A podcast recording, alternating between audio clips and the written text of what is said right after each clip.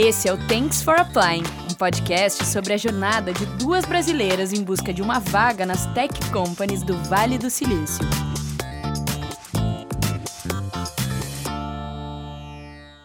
Olá, bem-vindos ao terceiro episódio do Thanks for Applying. Eu sou a Eduarda. Eu sou a Melissa.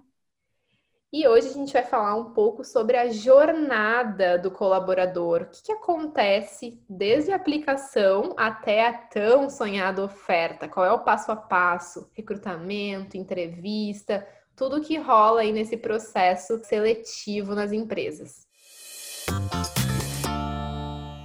Acho que é importante a gente falar sempre que essa jornada que a gente está analisando e trazendo aqui para vocês como uma experiência viva nossa é uma perspectiva nossa. As etapas que a gente já passou, como que a gente já enxerga cada uma dessas etapas e o que a gente espera das próximas, né, Duda? Que a gente está louca para passar, para saber o que, que é uma terceira fase, uma oferta, qual que é o processo daqui para frente, né? Perfeito, também acho super importante pontuar isso é, tudo que a gente conta aqui é visto da nossa perspectiva. Com certeza tem pessoas que têm uma jornada um pouco diferente. E a gente vai adorar ouvir, inclusive, se vocês têm alguma experiência diferente ou igual a que a gente comentou aqui, vai lá no nosso Instagram, arroba thanksforapplying e deixa nos comentários que a gente vai adorar. Vamos começar então. Qual que é o primeiro passo da jornada na tua perspectiva, Duda? Eu diria que o primeiro passo da jornada é aplicar para vagas, ou se não, ser buscado, ser acessado por recrutadores ou por alguma empresa. Eu é, acredito que esse é o primeiro passo, sim. E para isso, meu, meu grande companheiro dessa jornada é o LinkedIn. Sim, concordo. É, o LinkedIn também é o meu parceirão nessa, nessa primeira etapa. E é aquilo que a gente já falou, né? Que é o ver e ser visto. Então a gente procura as vagas lá. Então, uma ótima dica é mudar sempre a localização do teu LinkedIn, do teu perfil, para as pessoas que estão procurando candidatos na região que tu te encontra, te encontrar nas buscas. Isso é super relevante. E aqui, eu não sei, eu não tinha essa sensação no Brasil, mas, de novo, é aquela história de que eu não estava exposta a um processo de busca. Mas aqui eu tenho a sensação que o LinkedIn é muito mais importante. Ele é realmente o teu currículo, assim, para fazer contato, para se apresentar para as empresas. A maioria pede LinkedIn primeiro antes do próprio currículo. Então é super importante. Acho que eu já comentei contigo, né, Duda, que eu tinha uma matéria na faculdade aqui que era só de desenvolvimento de carreira e uma aula foi só focada em LinkedIn. E duas coisas bem curiosas que eu achei que eu queria compartilhar é que para a gente ranquear nas buscas, o nosso perfil tem que estar tá completo, né? Então, quanto mais completo o teu perfil tá, maiores são as chances de tu ranquear nas buscas. O LinkedIn até mostra, ele tem uma, uma barra de progresso verdinha falando se tu tá completo ou não. E uma coisa que eu achei mega curiosa na época foi que se tu não tem a capa, aquela fotinho que fica em cima da tua foto do perfil, tu ranqueia menos nas buscas das empresas. Isso eu achei bem interessante. E uma outra coisa também que eu não sabia e que eu fiquei louca quando eu soube, tentando achar todos os contatos que eu tinha na minha vida no LinkedIn, que era de chegar às 500 mais conexões, que tem muita empresa, muito recrutador que quando vê que tu tem menos que isso, já não valoriza tanto o teu perfil. Gente, essa das 500 conexões para mim é uma surpresa. Por isso que volta e meia chegam uns convites assim, nada a ver na nossa rede. Eu sempre tento conectar com pessoas que têm alguma relação com o mercado que eu trabalho e também, claro, alguma, alguns conhecidos. Mas eu sou, eu sou muito fã do LinkedIn. E sim, também percebo que aqui ele tem uma força e uma representatividade talvez maior para as empresas, para quem está contratando. Grande parte das vagas é divulgada lá. Os recrutadores buscam lá, tanto internos quanto externos, né? Porque tem essa diferença, é algo que a gente até deve, pode comentar. E tem, enfim, a gente pode buscar por vagas, eu acho uma ferramenta realmente bem, bem completa nessa jornada Duda, de busca por trabalho e nessa, nessa etapa da jornada de estar sendo procurado e procurando, usando o LinkedIn, tu tem alguma dica para dar para os nossos ouvintes? Acho tão chique falar ouvintes. Que chique. Eu acho que isso que tu trouxe de ter um perfil completo, uma coisa que eu acho que ajuda principalmente aqui Claro, não, eu não diria principalmente aqui, mas eu acho que, como aqui tem muita questão de referências, carta de recomendação, já tem essa cultura, ter recomendações de antigos colegas, porque tem uma feature do LinkedIn que tu pode pedir por recomendações e recomendar colegas. Eu fiz isso no meu antigo emprego, quando eu sabia que eu estava vindo para os Estados Unidos, eu, eu solicitei que os meus colegas e amigos que, que tiveram a oportunidade de trabalhar comigo me recomendassem e eu conversei com eles para que se pudesse ser inglês melhor. Então, uma das minhas dicas é essa, tentar captar essas recomendações, que pode ser algo interessante. Eu vejo que várias pessoas não têm no perfil. Acho que muita gente não conhece ou nunca ou não tem coragem de pedir. Usa a cara de pau, vai lá, pede, que é algo que pode agregar. Eu confesso que eu não tenho e é por isso, por ficar sem graça de pedir para as pessoas. É, uma coisa meio constrangedora, ai, me recomenda, vai lá, fala bem de mim. Não, mas, mas eu acho super interessante, acho que bota a cara a tapa, amiga, pede recomendação, pede. Eu fui cara de pau, ainda pedi em inglês. Né, não queria mais nada, queria ser recomendada e queria ser recomendada em inglês. Mas eu acho que é legal. Deixa eu pensar alguma outra dica interessante. Isso do perfil completo já citei. que mais? Descrever as os antigos trabalhos, muito disso a gente vai falar até no, no, episódio de currículos, mas focando mais em coisas que tu alcançou, não tanto em tópicos muito vagos. Acho que seria isso. Eu acho que tem também a dica dos alertas, né, amiga? Que o LinkedIn tem essa feature que tu pode criar alertas de acordo com a tua necessidade. Então, os alertas que eu tenho são é, de alertas de vagas aqui em São Francisco, independente de, de qual vaga que está aberta, então, por localização, por tipo de vaga, então na minha área, e tem algumas empresas que eu listei aí como Dream Job, o emprego dos sonhos. Então, toda vez que elas abrem vagas, eu quero saber, né? Eu quero ser avisada. E como o LinkedIn é uma rede social que, assim como as outras, eu, pelo menos, estou sempre ligada o tempo inteiro entrando. Acho que hoje em dia o LinkedIn eu uso mais até que o Instagram. Esses alertas são super importantes para a gente não perder o timing, né? Porque uma outra coisa, até agora, puxando para uma outra dica, quando a gente vai procurar a vaga nessa etapa, é ficar atento a quanto tempo a vaga está aberta, né, Duda? Isso é super importante.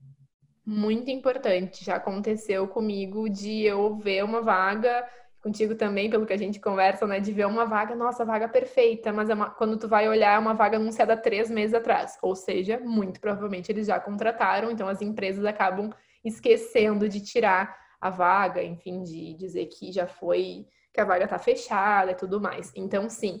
E uma coisa engraçada relacionada a isso do tempo que a vaga tá aberta é que como a gente tá nessa loucura frenética por busca de emprego há pelo menos, sei lá, o quê? Uns quatro meses, talvez? Três, quatro meses, eu diria? A sim. busca mais focada 100% do tempo. É, para mim é clássico. Quando eu entro e vou filtrar, porque tu pode usar esses filtros, né? Ah, a vaga foi divulgada há uma semana, nas últimas 24 horas ou nos últimos meses. Eu já boto nas últimas 24 horas, porque eu sei que eu, eu entro todo dia. Então, as vagas que foram divulgadas há mais de três meses, ou já expiraram, ou eu já apliquei, bem como as vagas que, que foram publicadas na última semana. Toda, todo dia eu faço uma varredura. Mas uma coisa, Mel, a gente falou bastante sobre como que a gente atualiza o nosso LinkedIn, como que a gente usa essa ferramenta. E agora eu acho que seria interessante a gente entrar um pouco sobre, bom, a gente usa isso para encontrar trabalho, mas a gente também é encontrado lá por recrutadores. Já aconteceu contigo de ter uma abordagem? Como é que, como é que foi? Sim, já aconteceu. E já aconteceu por dois tipos de recrutadores, que a gente até deu um overview aqui já antes que foi por, uma por recrutador externo, então é um recrutador que é contratado de uma empresa de recrutamento e ele recruta para big companies aqui no Vale do Silício. Não necessariamente ele está baseado aqui, eu já recebi contatos de recrutadores que ficam na Índia, mas que estão contratando para vagas aqui.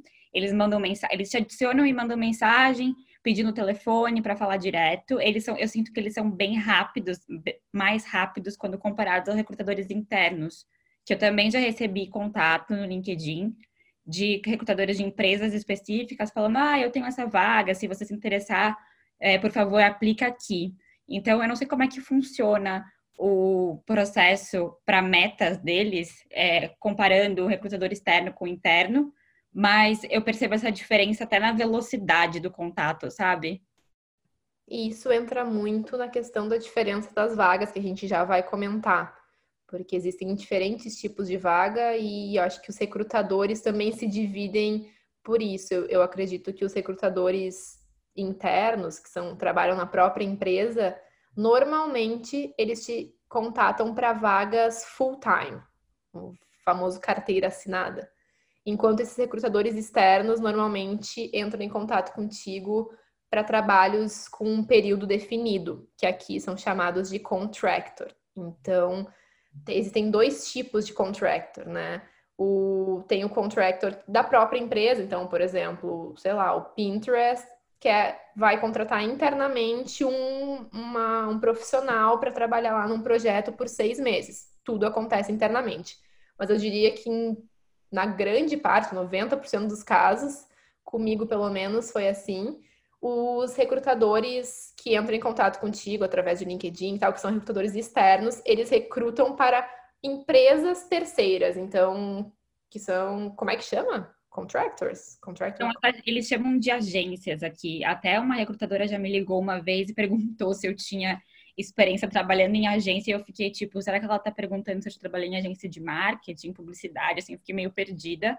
Mas o que acontece é que as grandes empresas, então a Duda deu o exemplo do Pinterest, eu vou continuar com esse exemplo, eles contratam uma agência e essa agência te contrata para prestar serviço para o Pinterest. Então, na tua suposta carteira de trabalho, que aqui é um pouco diferente, a gente aqui nos Estados Unidos não existe aquele da CLT, infelizmente. E, e a gente presta serviço sendo contratada de uma agência para essa grande empresa que contratou a agência. Então, na nossa contrato de trabalho vai ter o nome da agência e não da grande empresa, mas o teu escopo de trabalho, as tuas atividades, teu dia a dia, a interação vão ser com pessoas que trabalham naquela empresa. Exatamente, é como se tu estivesse alocado dentro da, da tua da empresa, mas tu é funcionário da agência.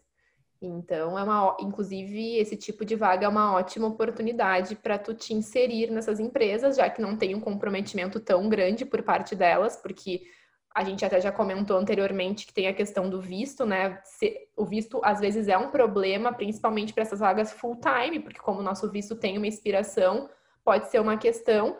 E as vagas de contractor no, no, normalmente são 3, 6 e 12 meses. Então, isso eu acho que é um, para a gente é interessante.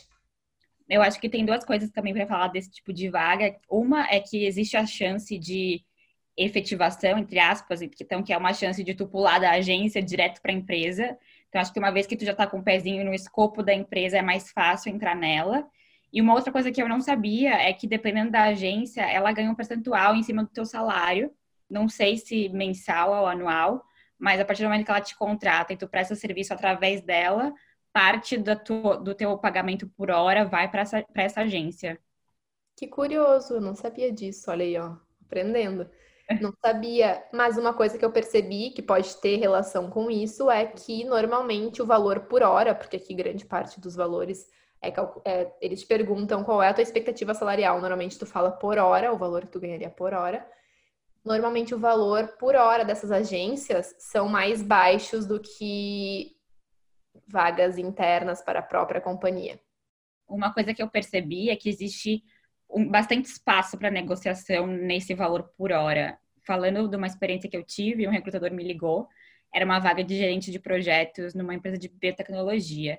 Essas empresas normalmente têm o, o salário mais alto, né? Essas empresas de, da área da saúde, farmacêutica e tudo mais. E eles, eles pedem na hora, quando eles falam contigo no telefone, qual que é a tua expectativa salarial. Às vezes tu não tá pronta para falar, e muitas vezes as pessoas até indicam que tu não fale, né? Espere que a, que a empresa dê um número e tu fala se faz sentido ou não. E eu tava super despreparada nessa época, eu não sabia, não tinha ideia qual que era o, o range normal de salário, e aí eu falei, tipo, um número, assim, dele, tá bom, então vamos fechar nesse número. Meio que, assim, tava dentro do range dele, ele aceitou, aí depois eu fui olhar, tava super baixo para um, pro que era para um contractor, sabe? Nossa, para mim é uma das coisas mais delicadas isso da expectativa salarial. Eu acho muito complicado, porque a gente, nessa posição de quem está buscando desesperadamente uma vaga, a gente não quer dar um valor que seja muito alto para não correr o risco de ser um valor muito acima do que aquela empresa está procurando, mas ao mesmo tempo, se a gente dá um valor muito abaixo, muitas vezes eles vão aceitar, né? Oh, já que tu está pedindo isso, eu tinha isso, mas. E aí vai muito da também da postura de quem está recrutando, mas com certeza tu deu a, tu, tu deu a deixa para que eles pudessem te oferecer menos, né? Acontece muito, tá, vamos fechar nisso. Alguns falam, não, mas essa vaga tá oferecendo tanto. Legal, mas já aconteceu comigo também. Normalmente eu dou abaixo, aí eu, eu preciso aprender a me valorizar. Mas uma dica para isso, rapidamente, então, falando de ferramenta, é o Glassdoor. É um site super legal, site aplicativo, onde tu consegue pesquisar pelas empresas e tem a média salarial por cargo, inclusive ou tu pode pesquisar a média salarial de UX Researcher ou Product Manager em São Francisco, de modo geral, ou tu pode pesquisar em cada uma das empresas. Então, tu pelo menos não, não chuta tão errado, sabe? É, tem alguns sites que eu uso também aqui. O que eu mais uso é um que chama The Man Project. Eles têm muitas vagas para contractor e eu acho curioso que eles não descrevem para qual empresa que é mas tu percebe que é uma das big companies porque eles sempre começam apresentando a missão. Então, assim, a missão do Facebook, a missão do Uber, do Google, essas coisas a gente está super acostumado, então tu já sabe que é uma vaga de contractor para essas empresas e lá eles colocam um rate de salário. Então, eu tenho usado esse site para ter uma noção de preço, caso venham me perguntar de novo, acabou que eu não tive mais nenhum contato com nenhum recrutador contratando para esse tipo de vaga, mas agora eu já tenho uma ideia quanto o Uber ou o Facebook pagam para uma vaga desse tipo. É, é o famoso vivendo e aprendendo. A gente vai ganhando prática, inclusive nessa hora de negociar valor hora. Mas isso que tu comentou de eles não falarem o nome da empresa é muito engraçado, porque é tipo assim, ai, maior rede social localizada em Menlo Park. Óbvio que é o Facebook. Ou é. como é que tem, como é que eles falam do Google? Ai, the largest search and ai não sei tipo assim a maior o maior portal de buscas localizado em Sunnyvale. Tipo aí tá sabe? Por que, que isso não tá é mais do que óbvio? Mas isso só só pontuando. Bom então pensando numa linha do tempo né nós temos buscar pela vaga procurar aplicar e ser procurado por um recrutador ou mesmo não aplicando ser procurado por um recrutador Normalmente, no nosso caso, somos procuradas por recrutadores para esse tipo de vaga de contractor, eventualmente somos procuradas por recrutadores internos da própria empresa para vagas full-time. Eu, particularmente, só terminando esse, essa questão das vagas, eu particularmente uh, pref estou preferindo, estou dando preferência para aplicar para as vagas de contractor, porque eu acredito que a gente tem mais chance, como eu falei antes, por conta do, de ser uma vaga com um período determinado. Então, eu, eu tenho tentado colocar os meus esforços mais nessa vaga, porque eu acho que a gente tem mais, mais chance. É, eu também acho. E eu queria trazer um exemplo antes da gente pular para a próxima etapa da jornada, que seria o primeiro contato com o recrutador, para contar da experiência e tudo mais. Eu queria falar ainda da diferença da vaga de full-time contractor, trazendo o exemplo daquela vaga que nós somos competidoras, amiga, lembra? É verdade, a gente prometeu, acho que foi no primeiro episódio que a gente ia contar. Hoje a gente pode dar um, um gostinho dessa história. É verdade. Então, essa vaga era uma vaga de contractor, né? Então, ela não era, era uma vaga para o Pinterest. A gente seria contractor lá. Então, não seríamos full-time para essa empresa. E eu reparei algumas diferenças no processo, na jornada do candidato desse processo, para uma vaga de contractor versus uma vaga full-time, que eu também, a gente já fez, né, outras entrevistas, estamos fazendo aí aos poucos, conseguindo. Tu tem alguma diferença que tu destacaria, Duda? Cara, eu não, não, sei, não consigo pensar agora nas entrevistas em si. Uh, porque eu, eu, também não tive a oportunidade, acho que tu teve a oportunidade de avançar mais num processo quando era uma vaga full-time. Eu, as, que eu, as que eu avancei foram todas vagas de contractor, então eu não posso dizer muito essa diferença, assim. Mas é, a vaga do Pinterest que a gente concorreu É, é, era um dos casos que era um contractor interno, e foi bem engraçado até essa situação. No fim, né, como eu contei, nenhuma das duas conseguiu. Só para dar um, um overview para vocês, não era uma vaga que não tinha. Daí vocês devem estar se perguntando, como assim a Duda UX Researcher e a Mel é Product Manager? Para qual vaga elas concorreram? Era uma vaga tipo Content Specialist, para ajudar, enfim, a, a analisar conteúdo, né? Falando bem, bem por cima. E foi super legal. A gente, te, a gente fez uma entrevista só. E, enfim, foi, foi uma experiência curiosa. Mas quais são as diferenças que tu percebe, tu que já avançou mais no processo em ambas vagas, para contractor e para full time? Quais são as diferenças que tu percebeu no processo? As duas principais diferenças que eu pontuaria, a primeira é a velocidade do processo. Então, eu sinto que o contractor é muito mais rápido, eles precisam de uma entrega muito mais rápida do que do full time, que já está pensando em longo prazo, talvez, de um, de um colaborador a longo prazo para a empresa. O contractor, normalmente, eles têm um projeto para te alocar, já sabem qual que vai ser o teu escopo certinho, tu vai trabalhar de tanto em tanto tempo. É, aliás, vai trabalhar de tal hora a tal hora, no que, sabe? Eu acho que isso é muito mais definido na vaga de contractor. Até a, a vaga do Pinterest que a gente entrevistou, quem nos contatou foi direto a dona da vaga, né? Ela estaria envolvida no escopo do projeto. Quando é uma vaga full time, as experiências que eu tive foi que uma recrutadora interna entrou em contato.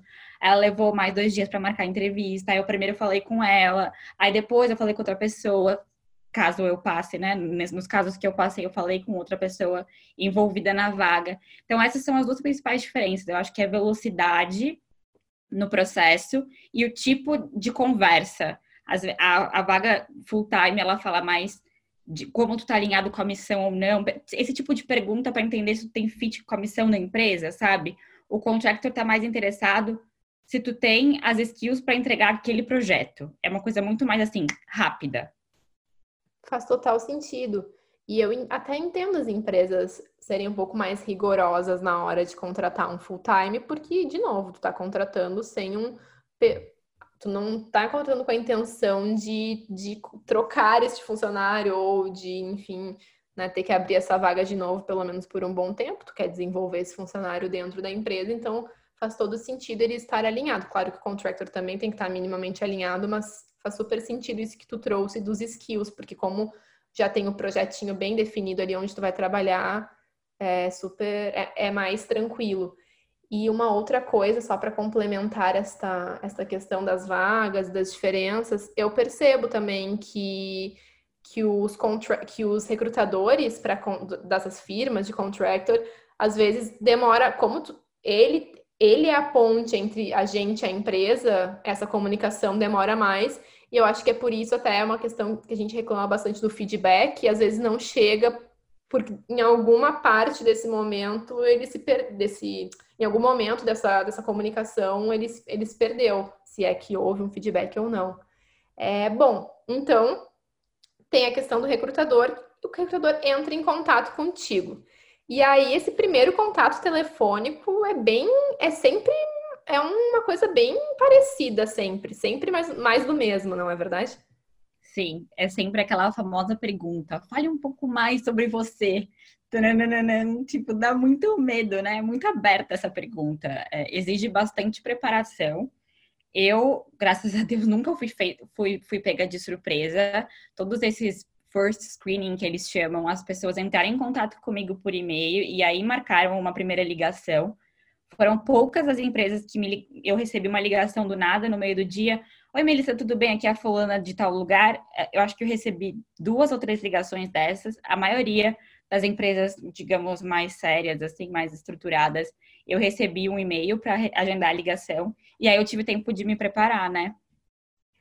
Sim, sim, eu também. Grande parte tem pelo menos esse, esse bom senso, eu diria, de te perguntar se pode ligar, qual horário está disponível. E aí rola-se primeiro approach por parte do recrutador. Como a Mel falou, normalmente é uma conversa mais aberta, mas ele te pergunta sempre.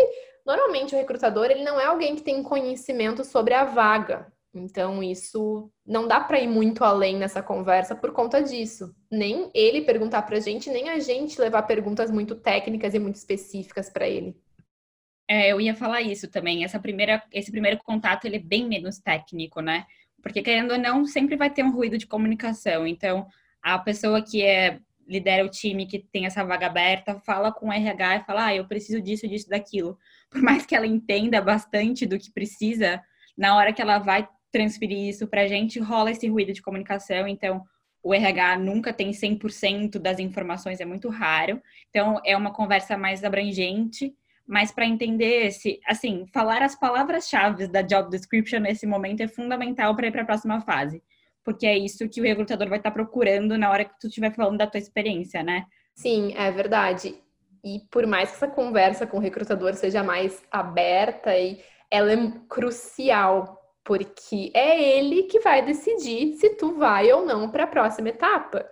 E aí eu me pergunto, tá, mas só um pouquinho, ele não sabe, ele não sabe detalhes técnicos da vaga, ele não sabe o que de fato tu vai fazer, ele sabe as palavras-chave, mas é ele que é o grande tomador de decisão, é, vai afunilando, começa, ele faz uma busca, eu diria que é um funil mesmo. Ele faz a busca no LinkedIn, acha um candidato, um não, vários candidatos, entra em contato com todos, seleciona alguns para entrar em contato, para ligar. Aí já já caiu algumas pessoas fora. Daí ele liga para algumas pessoas e aí ele faz uma pré-seleção para a próxima etapa. E nisso já caem mais pessoas. Por isso, até é uma das minhas hipóteses que eu tenho conversado, explorado bastante, que eu trouxe no último episódio, a questão da formação e tudo mais, muitas vezes é, por, é um, um requerimento não só da empresa, mas é algo que os recrutadores usam como filtro, porque eu acho que para eles é mais fácil ver por grau de, de educação, por nível educacional, do que ver por outras skills que eles não têm tanto conhecimento.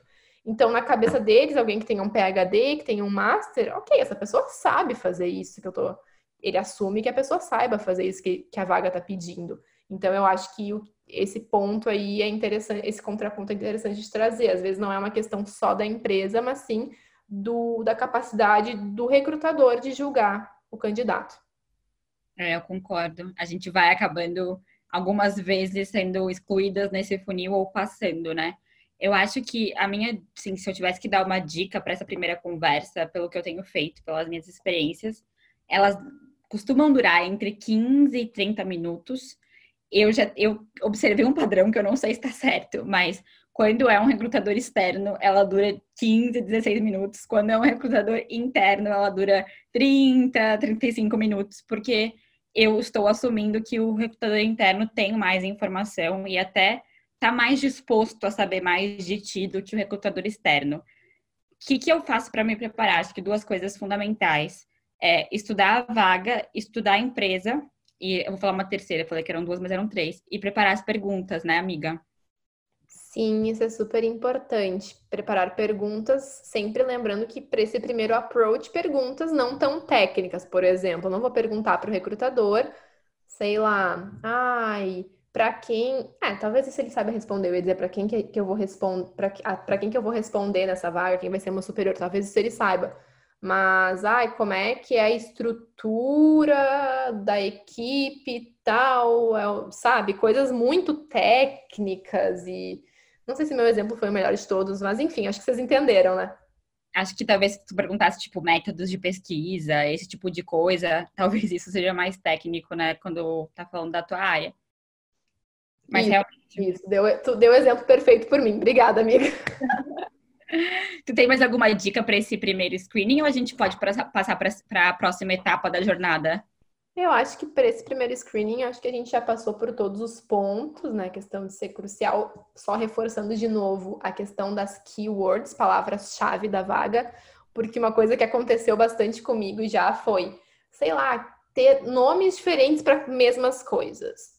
Sei lá, tem alguns métodos de pesquisa, no meu caso, que aqui pode ser chamado de três formas diferentes, sabe? Uh, teste de usabilidade, ou teste com o usuário, ou, sabe, uh, teste de usabilidade em laboratório. Sei lá, tem, tem vários nomes para uma mesma coisa, para o mesmo skill.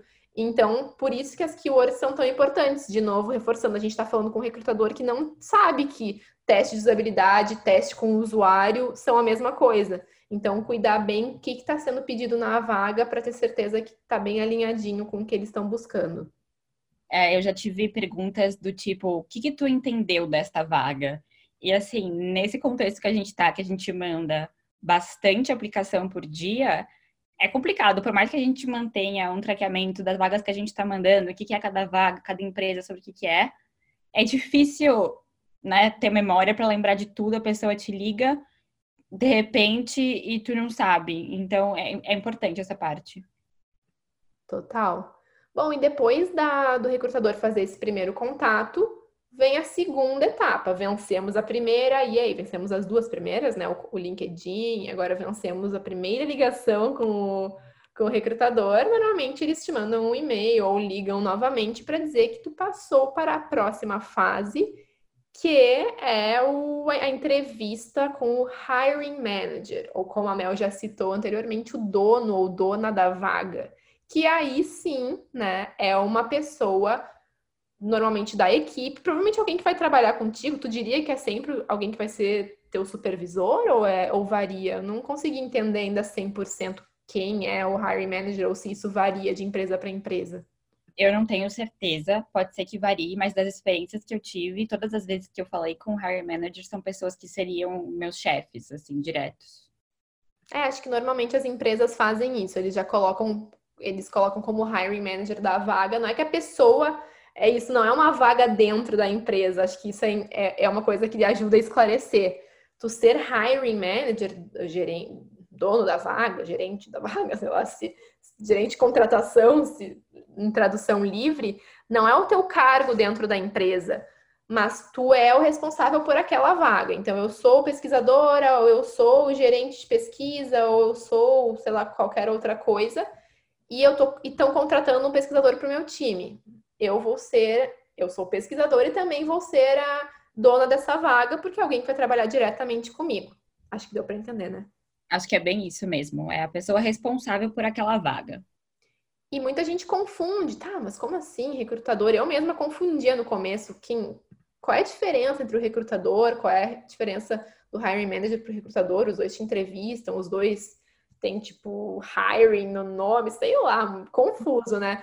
Mas uma forma simples de explicar, eu acho que o recrutador, ele é o, ele faz a parte mais técnica mesmo te, não técnica, mas ele faz a parte mais, enfim, filtro, o primeiro filtro para ir passar para o hiring manager uh, os contatos que ele acredita serem os mais qualificados para ir para a entrevista. É, eu diria isso também, que o recrutador ele é o primeiro passo, é o teu primeiro contato com a empresa. E a partir do momento que tu passa pelo recrutador e vai falar com o hiring manager, é uma conversa mais técnica, mais em relação à própria vaga mesmo. Então, posso já pular para as entrevistas agora? Pode, pode sim. Então, falamos hiring manager, falamos recrutador. Acho que ficou claro, né? E é aquela coisa do funil que eu citei faz sentido. Então, o recrutador forma esse grande grupo de candidatos qualificados, que ele julga qualificados, e passa para o gerente de contratação, para o hiring manager. E aí eles são responsáveis por encontrar o candidato mais qualificado entre esse grupo. Então, o recrutador basicamente larga uma bomba no, no colo do hiring manager e o hiring manager é o tomador da decisão, pelo menos da primeira decisão.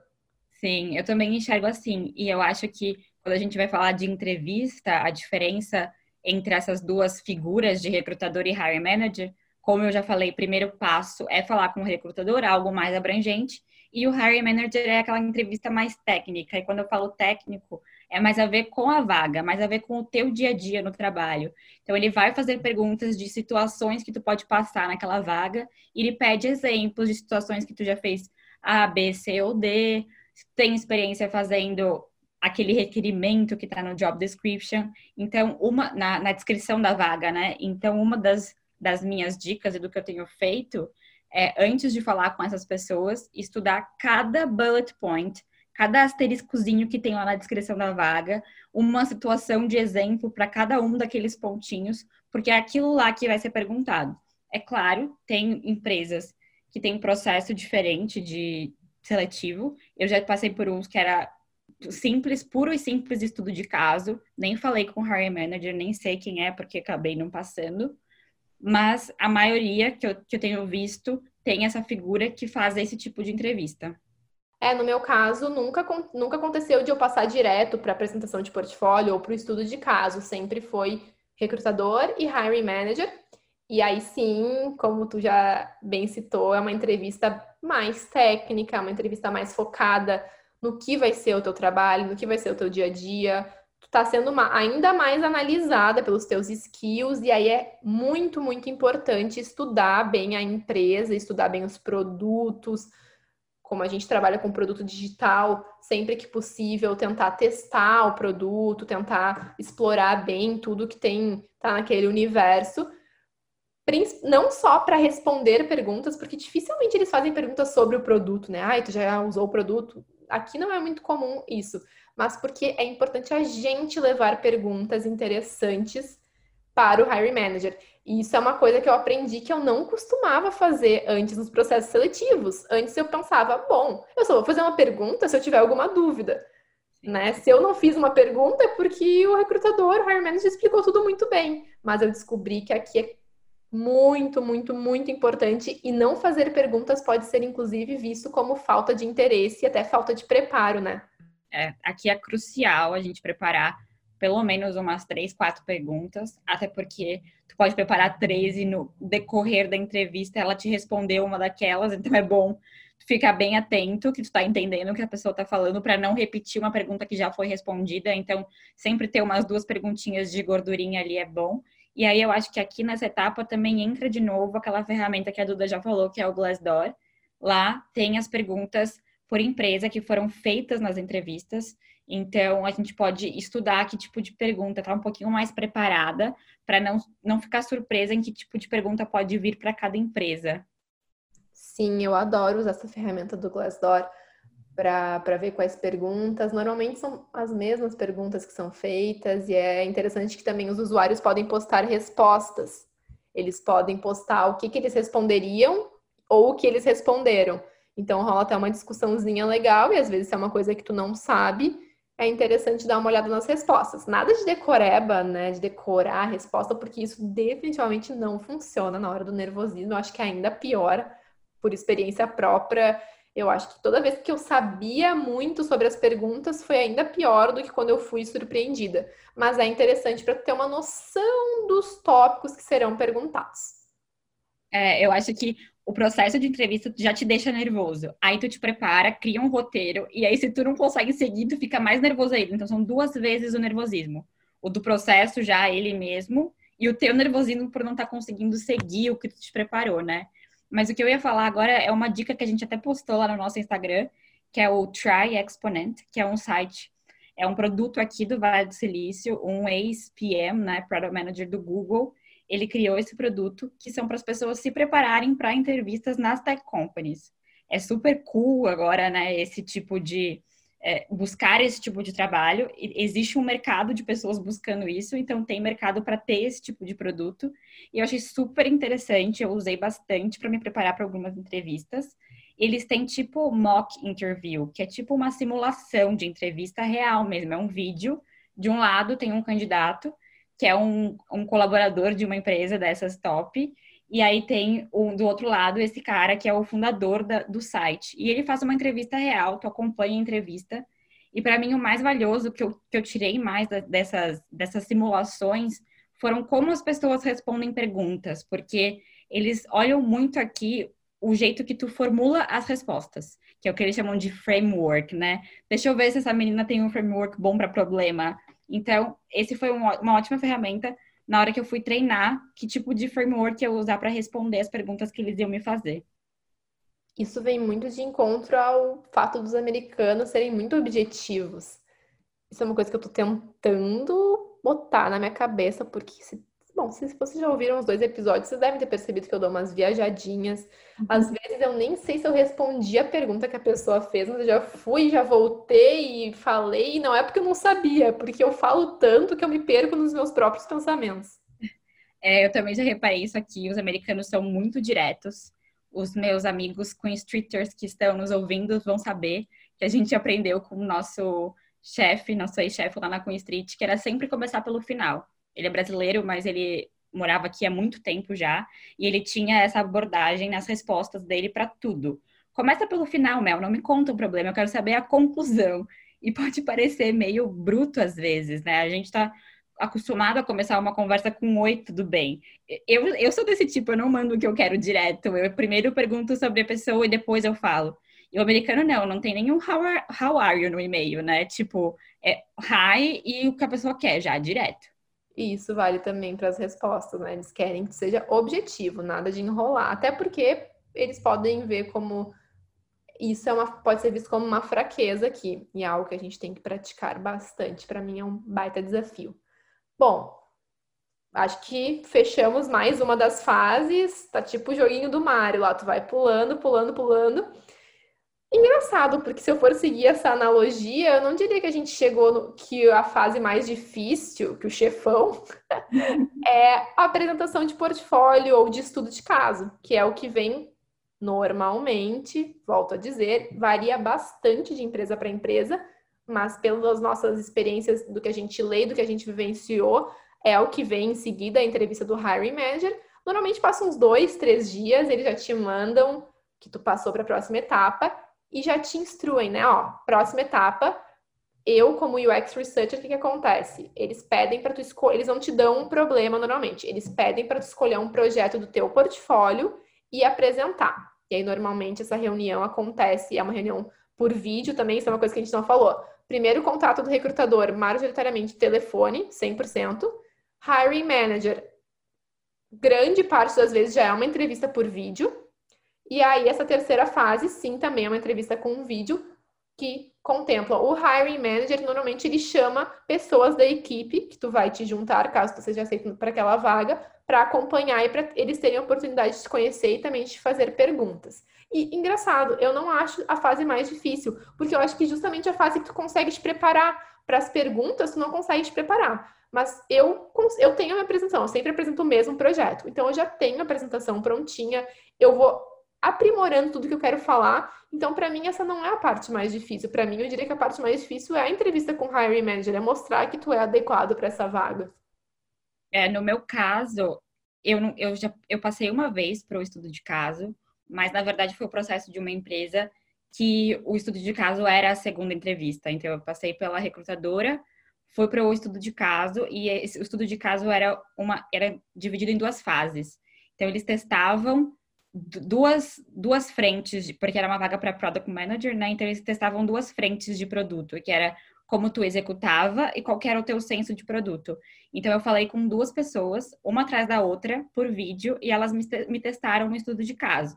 Eu não tenho, como Product Manager, eu não tenho portfólio para apresentar, eu posso falar das minhas experiências passadas e projetos que eu já fiz, mas eu não tenho um projeto específico para mostrar ilustrações, então normalmente eles dão estudo de caso relacionados à empresa. E foi isso que aconteceu. Eu tive uma experiência boa, uma experiência ruim, uma entrevista muito ruim e outra muito boa é, acabei não passando.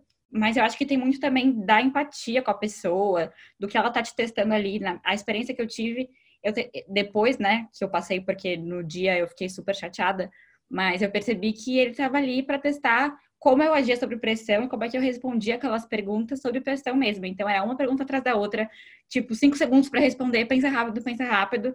É, eu não, não consegui, tipo, eu fiquei muito nervosa e não consegui passar dessa fase. Aí na segunda entrevista, que foi depois dessa, eu já tava tipo, ah, não passei mesmo, deixa eu ficar tranquila aqui, porque eu vou só gerar rugas se eu ficar me estressando. E eu tava super tranquila, calma e super fluiu, sabe? Sim, total. A gente, conforme a gente vai amadurecendo nessa, nessa, nessa experiência de buscadoras de emprego, a gente vai percebendo de verdade que é aprendizado. Eu tenho tentado cada vez mais focar nisso. Óbvio que a gente fica muito chateada cada vez que a gente recebe um não, mas eu tenho tentado olhar isso de uma forma. Ok, isso é uma experiência e ótimo, mais uma chance que eu tive para praticar. Sim, é. então, é. eu sempre, é, eu vou mais preparada com o portfólio. Então, acho que não, vou, não diria que é mais fácil, mas eu acho que talvez seria mais complicado para mim caso eles dessem um caso diferente para cada vaga, porque é mais trabalho para fazer e também, de novo, já daí é uma, uma surpresinha. Mas só um outro ponto legal que eu acho que tu falou essa coisa da empatia, de tu conhecer, eu acho que é super interessante a gente ter também um olhar, e por isso acho que tem muita questão das perguntas, de tu fazer perguntas, que a entrevista não é só para a companhia, para a empresa perceber que tu é o candidato certo. também é uma ótima oportunidade para tu perceber se a companhia, se a empresa é um lugar que tu quer trabalhar. Claro que nós somos, a gente está numa situação que a gente não está podendo escolher muito, então talvez não seja tão válido para a gente esse conselho, mas sei lá, não sei como é que eu agiria, mas eu acho que tem como tu perceber que, principalmente nessa reunião de apresentação de projeto de case, se o time não tem nada a ver contigo, ou então é sempre importante focar nas perguntas sobre o dia a dia, sobre o ambiente de trabalho, geralmente perguntar se tiver oportunidade, como que aquela pessoa, qual é a experiência da, daquela pessoa naquela empresa. Muito, eu sei que é muito difícil pensar que, é, que eles vão falar mal, que eles vão falar alguma coisa negativa, mas eu acho que se tu prestar bem atenção nas entrelinhas, rola pegar algumas coisas aí que talvez não sejam tantas, tão, tão vantajosas. Eu achei super importante isso que tu falou, Duda, e eu acrescentaria um contraponto, na verdade tem sim, a gente tem sim que tá, prestar atenção se a gente realmente quer trabalhar nessa empresa, como as pessoas se comportam, se isso faz sentido pra gente. Claro que a gente não tá num lugar de super escolha nesse momento, mas eu também acho que a gente tem que ponderar algumas coisas. Então, eu vou falar duas coisas que eu acho eh, em relação a esse processo. Uma é que se eu fosse considerar que todas as pessoas da empresa que eu entrevistei com esse moço que fez um estudo de caso é, fossem iguais a ele, de, tipo, não serem tão empáticos comigo em relação ao tempo. Eu achei que ele super me impressionou, eu não achei legal. A experiência não foi legal para mim, eu acho que foi o momento. Primeiro, achei legal ponderar, importante ponderar que esse cara não é assim, e segundo, que nem todas as pessoas da empresa são assim. E a outra coisa que eu ia falar, puxando de novo o Glassdoor como ferramenta nesse processo, tem muito comentário lá, tem muita opinião lá. É, o próprio Glassdoor já faz essa ponderação o ponderamento, agora estou confusa. Ele já pondera para a gente o, a média de classificações e de avaliações da empresa, mas quando a gente lê um, fica até assustada às vezes, ou então fica super animada. Eu acho que é legal a gente sempre ter em mente que é cada experiência é uma experiência, cada pessoa é uma pessoa e pode não ser aquilo. Com certeza. Ah, só um PS. Isso aqui não é public post do Glassdoor ainda, tá? A gente tá aceitando patrocínio e caso quiserem patrocinar. Mas realmente é uma ferramenta super completa. Eu diria que o LinkedIn é a ferramenta mais completa para os primeiros passos e depois que de fato tu consegue entrevista, o Glassdoor é um super aliado, justamente por te permitir ver salário, ver a avaliação da empresa e ver as perguntas. Então, cada um, cada ferramenta para a sua, sua fase. E aí, amiga, chegando, estamos chegando ao final, né? A gente falou de todas as etapas. De novo, tem algumas empresas que têm 500 mil etapas, mas o que a gente já vivenciou foi justamente essas três, né? A gente, a gente parou por aí, a gente parou no estudo de caso. Pelo que eu leio, pelo, eu sempre tento perguntar para o recrutador ou para o entrevistador quais são os próximos passos, Normalmente, depois do estudo de caso, já tem a oferta, ou se não, uma última entrevista daí com um diretor, com alguém mais sênior. E aí, isso a gente ainda não conseguiu. Essa, a gente não chegou ainda nessa fase, mas estamos lá, estamos é, tentando. É, ainda a gente ainda não conseguiu chegar nessa fase. Já tenho amigas que estão contratadas aqui e elas passaram por essa fase de falar com o CEO ou se é na área de tech com um CTO, alguém mais sênior da área que ela vai estar tá que a pessoa vai estar tá trabalhando. Então eu acho que essa é a próxima fase antes de receber a oferta, né? Tu acha que para essa fase já vai um candidato só, eles mandam mais candidatos e aí o CTO, o CEO toma a decisão? Tenho minhas dúvidas sobre isso.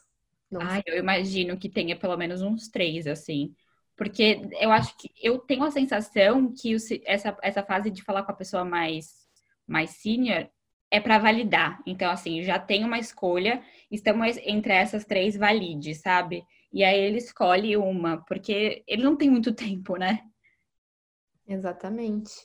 E a gente está louca para contar para vocês como que é essa entrevista, como que é receber a oferta. Eu já dei umas pesquisadas, modo stalker, como é uh, pesquisar no Google, como é carta de oferta da empresa X já fiz, tá? Não, não vou mentir.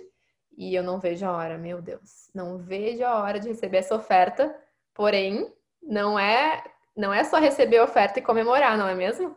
era isso que eu ia falar. Uma coisa interessante e curiosa. De novo, não sabemos se é do processo, de todos os processos, mas pelo que a gente tem conversado aqui, a gente já viu que depois que tu recebe a oferta, antes da real contratação, ainda tem mais dois checks para saber se tu é o candidato perfeito para aquela vaga. O primeiro check é o que eles chamam de criminal background, que então eles vão colocar lá o teu documento num portal da polícia, talvez, entender se a gente tem algum tipo de registro lá, você é criminoso ou não. E também tem um que eles chamam de, eu acho que é drugs test, ou drugs examination, alguma coisa assim, para saber se tem no teu sangue vestígios de drogas. Quais elas eu não sei, mas eu conheço pessoas que já fizeram esse teste antes de assinar a oferta e que se tiver alguma coisa ali errada ou que a empresa não considera legal, a pessoa está desqualificada para a vaga. É, eu acho que essa segunda é, varia de empresa para empresa, mas a checagem criminal é super de praxe.